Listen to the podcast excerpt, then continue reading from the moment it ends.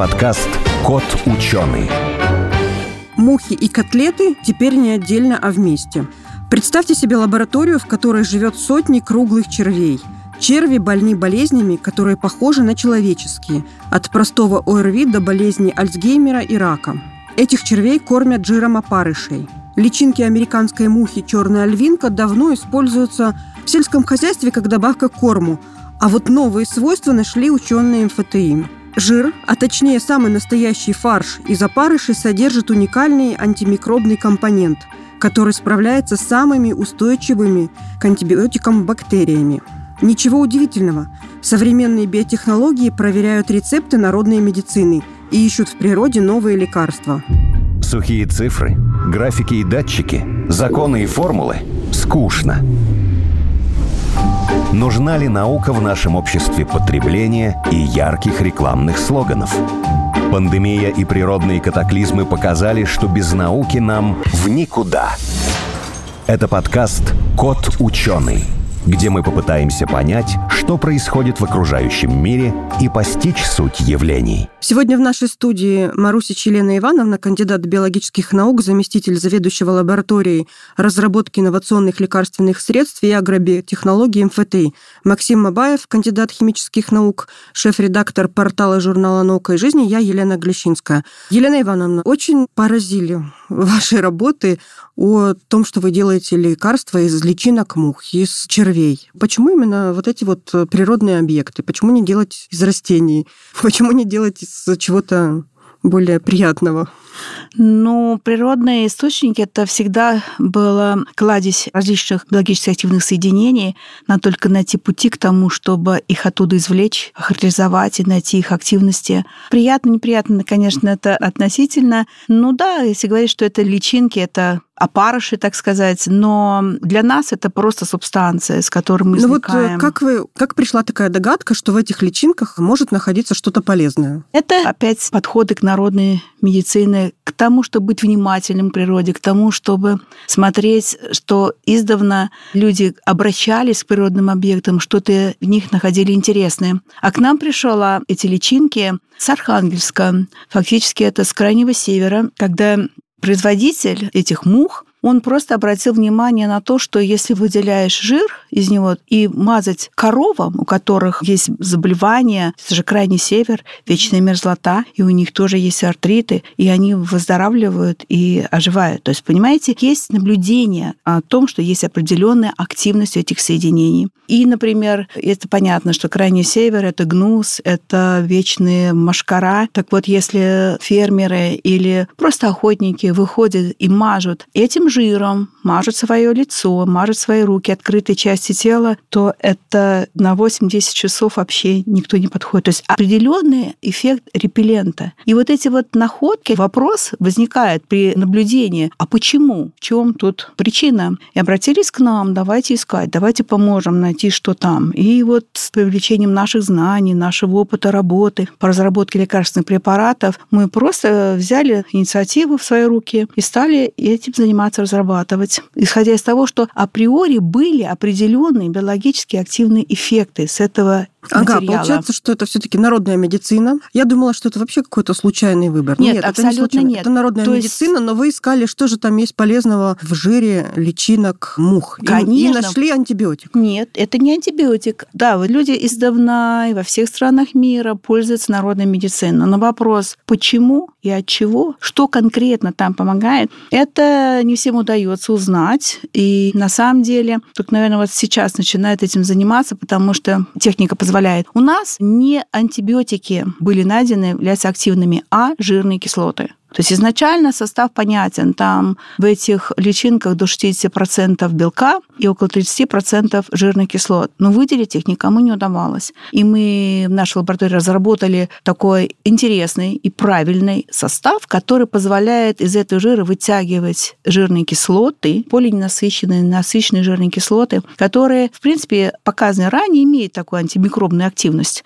Но в совокупности, что нам удалось выделить из конкретного этого источника и в сочетании сочетании с 33 вот этими по составу жирными кислотами, это было сделано впервые. Но поскольку у нас есть определенный опыт работы с микроорганизмами, мы провели широкий спектр исследований на патогенах растений, на патогенах животных, патогенах человека. И, в общем, показали, что, по нашему мнению, это такой подход и средство универсальное. А искусственно синтезировать эти кислоты можно или это ну, или легче их из мух достать? Да, либо из мух достать. Все можно синтезировать, все ну, можно синтезировать, как бы естественно. В, Но понимаете, пределах. вопрос о том, что вот это вот 33, э, скажем, да, вот это же серьезный состав, и там не только, там еще и эфиры есть, производные жирных кислот. Но в придется таком... организовать слишком большое производство. Большое да? производство да. это нерентабельно. Как всякое химически произведенное соединение, оно имеет побочные эффекты, потому что стопроцентной чистоты практически не удается получать. Понимаете?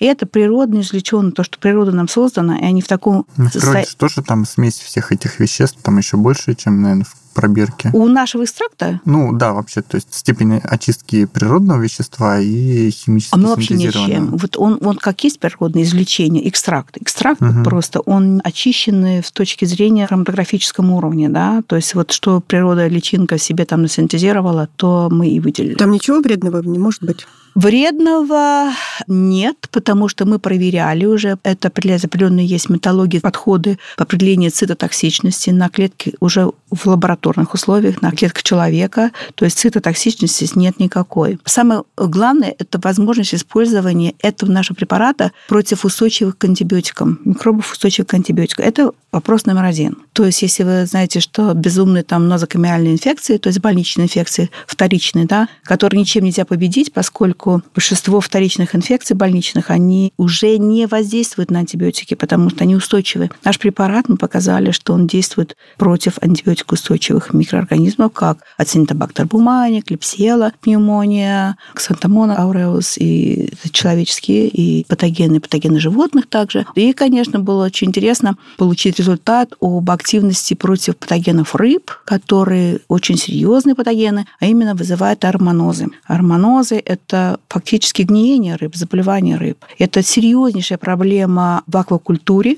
как вы знаете. Для рыбных хозяйств? Конечно, конечно, для рыбного хозяйства. Как вы знаете... Ну, то есть в природном, там, в мировом океане или в реках этой проблемы нет? Конечно, есть. Тоже есть, но Нет, она... но ну, понимаете, что то, что идет на прилавке магазина, угу. это все аквакультура практически. Вся лососевая рыба, все вот это то, что мы получаем из Канады, то, что мы разводим. И это серьезная проблема, потому что даже мальки, которые мы все это изучали уже своими средствами через коммуникацию с разными хозяйствами, ведущими аквакультурный бизнес, да, то есть даже те мальки, которые мы из Канады получаем, из них в наших условиях. Из икры мальки уже получаются зараженными микроорганизмами, и плохо развиваются, очень большой отпад идет падеж такой. Поэтому вот возможность именно активно ингибировать развитие аромонозов у лососевых рыб – это самая такая важная культура, и она с точки зрения коммерции очень важна, потому что это продукт дорогостоящий и коммерциализующийся, и это важно. И то, что мы нашли, это можно использовать фактически в помощь вот этим нашим аквахозяйствам. Кроме мух, я читала, что у вас еще есть и черви. Да, черви есть, и черви, но черви, понимаете, это уникальный, конечно, объект. Это модельная система для проведения разнообразных биологических испытаний. Круглый червь, очень маленький, 2 мм размером. Называется он C. elegans или Carnabditis elegans. Что интересно, это червь, его геном секвенирован полностью так же, как геном человека. И что оказалось, что до 80% генов этого червяка аналогичны генам человека. Только представьте, насколько эволюционно они отличаются друг от друга. Мы, человек и червяк. Но сейчас, начиная с 70-х годов, когда это был международный гигантский проект вот этого секвенирования, и сейчас фактически последние 20-25 лет активно используется для моделирования заболеваний человека, потому угу. что на этом червяке можно проверять вплоть до развития раковых опухолей, развития заболеваний заболеваний, болезни Алцгеймера. У червей. Не у червей, а, понимаете, дело в том, что те маленькие нервные клетки, которые у них находятся, мы, понимая, как процесс происходит с точки зрения, например, образования амилоидных бляшек, да, мы знаем, какой белок бета-амилоид формирует. То есть вы вызываете у червей определенное заболевание, Да, да. А потом да, его да. на нем проверяете какие-то там препараты, и затем это можно в дальнейшем, Конечно. возможно, а, на а, человеке. А почему? Потому что, естественно, это же сейчас наука на таком уровне развивается, что это интегрированная наука. То есть, понимаете, конечно, сами мы, проведя какое-то исследование червяке, мы как бы не должны на этом останавливаться. Мы это не делаем, потому что подключаем биоинформатиков. Это угу. тот кластер интересных знаний, которые могут транслировать те знания, которые мы получили, эффекты, которые мы получили на нематод, с учетом того, какие гены есть у человека, затронуты в наших исследованиях, они могут транслировать это, то, как бы это происходило у человека. А зачем это надо? Затем, что на человеке, во-первых, это очень долгий процесс проводить исследования, очень дорогостоящий. Когда речь идет о поиске новых лекарственных препаратов, а что такое новый? Это не один, не два, это десятки. И делать, проводить исследования всех десятков на человека практически невозможно. Это нельзя делать, просто никто не делает, не положено. Угу. Но мы это делаем и откидываем от десятков, сотен, уже отбираем на этих модельных системах, как нематода, например, да, уже потенциальные с активностью. Мы уже рамки исследований сужаем. Давайте так проще попробуем, может быть, я ошибаюсь. У вас есть целая больница, да, больных червей различными заболеваниями, и вы на них пытаетесь проверить те а, рецепты, которые подсказывает народная медицина. В общем, правильно, это правильно. правильно. А вот эта больница, она называется мутантные нематоды. Ну, я представляю, как да, это то есть это нокаут-гены, которые... Целый шкаф, и там Определ... на разных полках... Да, на разных полках они Черви разные. больные разными заболеваниями. Да, то есть уже сломанными генами, а мы их восстанавливаем. Мы вас приглашали, и я думала, сейчас мы будем говорить о высоких технологиях, биотехнологиях. А мы говорим о народной медицине. Неужели вот это гораздо легче, проще, эффективнее, чем все то, что там синтезируется искусственно? Народной медициной мы не занимаемся, понимаете, но мы обращаемся как бы истоком то, что она нам дает подсказки. Естественно, почему до сих пор это как бы лечит, неизвестно от чего и какие последствия, потому что понятно, что даже в народной медицине не все так идеально, потому ну, что, естественно, естественно да. у многих и побочные эффекты. Я вообще скептически относилась, а тут вы рассказываете, что... Нет, это, понимаете, вот взять, например, алтайские травы, тоже сейчас проект у нас разворачивается очень активно в коллаборации с Кемеровским государственным университетом. Да, понятно, давно используется, но что там происходит, на какие они действуют, фактически, какие конкретно заболевания мы лечим с алтайскими травами. То есть Например, конкретно понятно э, вещество. Да? Мы его уже из этой травы, мы забыли про народную медицину, мы имеем дело уже конкретно с логически активным веществом из этой лекарственного препарата. И мы с применением и модельных систем, и компьютерного обучения, и с применением реально новейших технологий изучаем, какой эффект от этого конкретного вещества, пусть оно выделено из лекарственного растения, но оно уже идет на другом уровне исследований. А почему я говорю новейшие технологии? Потому что, например, те же самые самую болезнь Алцгеймера, ну, просто так в микроскоп не посмотришь. Мы посмотрим локализации взаимодействия потенциальных ингибиторов образования бляшек с использованием конфокальной микроскопии, ни много ни мало. То есть, понимаете, это надо иметь оборудование, надо уметь работать, это создать целую стратегию исследования, чтобы показать и доказать. То есть это вот на этом червяке надо переходить уже и на уровне МРНК, и выделения РНК, и все это смотреть, с какими конкретными генами взаимодействует. Это фактически тот вот объект, который, ну, матрица, с которым мы начинаем уже раскручивать биологические методы исследования, а вот, микроскопические методы исследования. Бы немного вернуться вот к антибиотикам. В принципе, вот многие антибиотики антибиотики это же, как, скажем так, оружие, не знаю, там, каких-нибудь грибов против бактерий. То есть мы смотрим, как э, вот в этом микромире кто там с кем воюет, какими химическими веществами, берем это вещество и используем уже в качестве там антибиотика. А зачем этим мухам, личинкам те вещества, которые вот вы выделили и показали, что у них есть какая-то антимикробиологическая активность? То есть для чего они мухам, может быть, смотреть у других личинок? То есть это же какой-то, наверное, общий механизм у насекомых получается или как? Это безусловно, потому что у них мало того, что есть целый набор жирных кислот, они еще антибиотики выделяют но в очень маленьком количестве, сами синтезируют, потому что то есть сами ну, скажем, личинки не какие-то сами бактерии, личинки. которые в них нет, живут, Нет, я говорю личинки. личинок. Личинки есть. И жирные кислоты, которые мы там у них нашли, но еще есть антибиотики. Но нам лично они не интересны, их очень маленький процент. И вообще антибиотики это не самое важное. Но природа создала их и синтезирует они внутри для собственной самозащиты, потому что они живут. Что они едят? Они едят землю в природе, а земля, как известно, грязная, они едят, все перерабатывают внутри. Это природный объект, понимаете? То есть это на нашем уровне это иммунная система.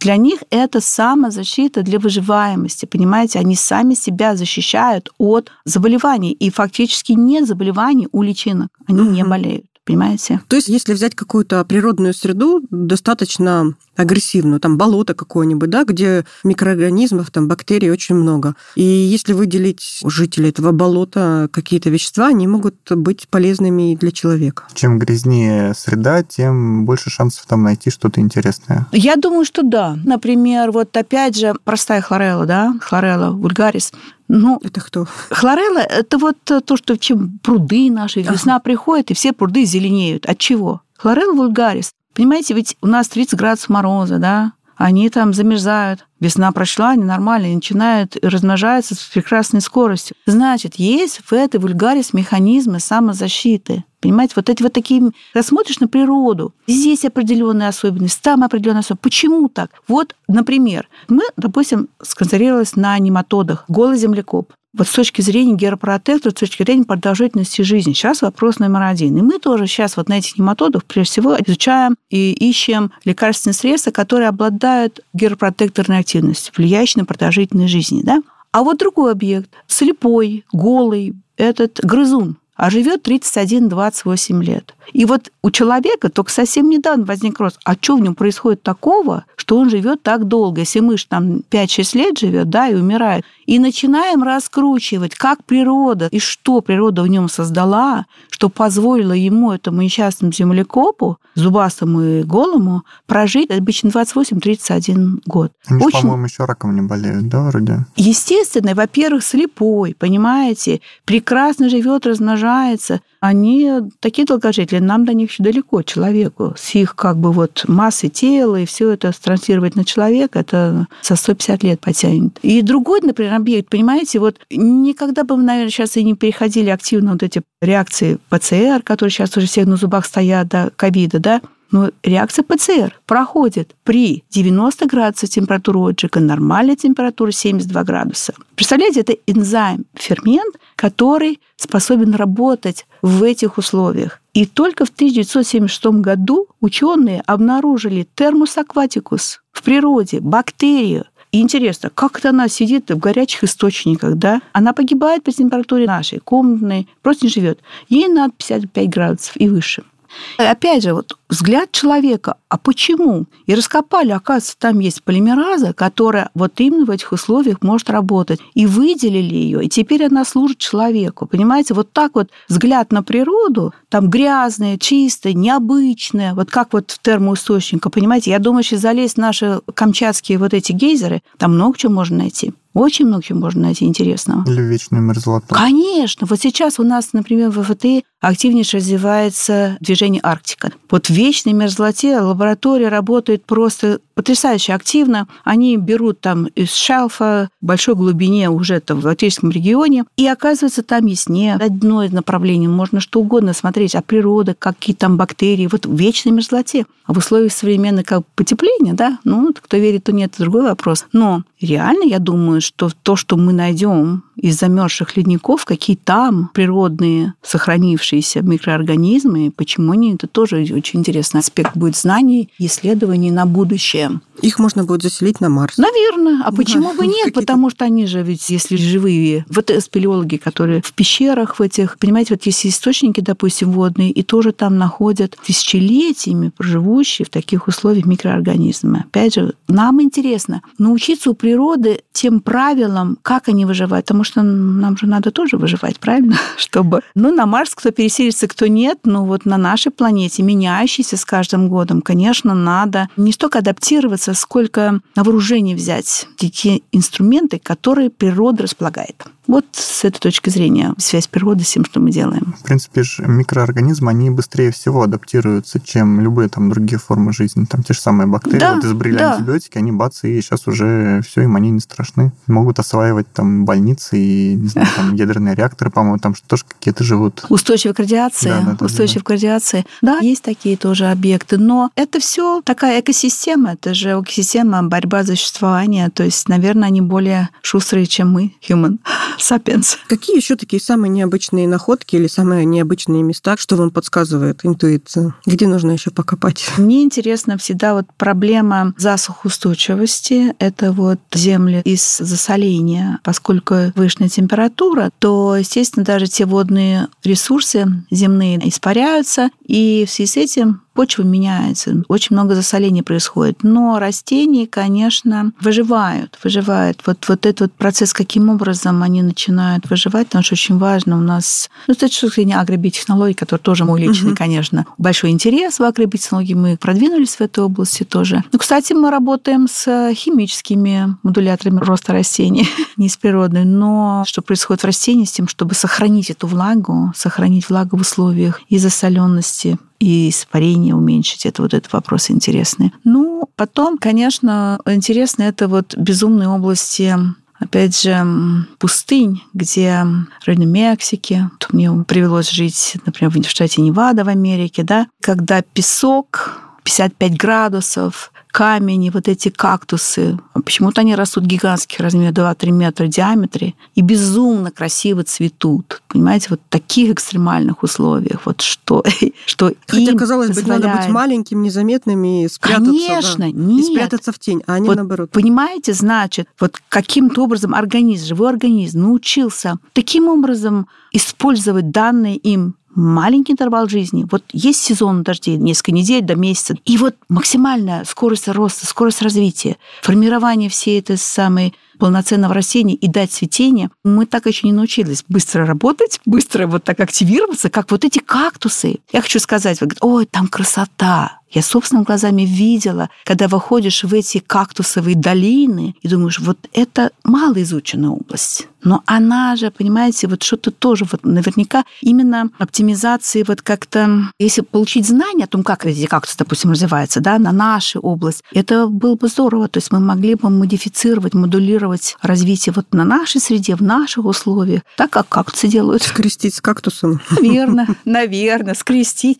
Нет, я даже не думаю о том, что скрестить и получить что-то такое эфемерное, а механизмы их действий. Вот понимаете, вот это самое механизм их развития, он другой. Вот даже вот этих кактусов, понимаете, он другой. Мы их не очень понимаем, и применить их к тому, что, с чем мы живем вот в нашей, допустим, регионе, в нашей среде. Вот именно как происходит вот эта вся сложная биологическая механика развития и существования в определенных жестких условиях. Чем больше мы сохраним более разнообразных там ландшафтов, биосистем, тем больше у нас будет вот как бы объектов для исследований. Да, да, вы абсолютно правы, находок. конечно, да, конечно. Ну вот поэтому Поэтому вот пока еще все еще есть такие ландшафты, это хорошо.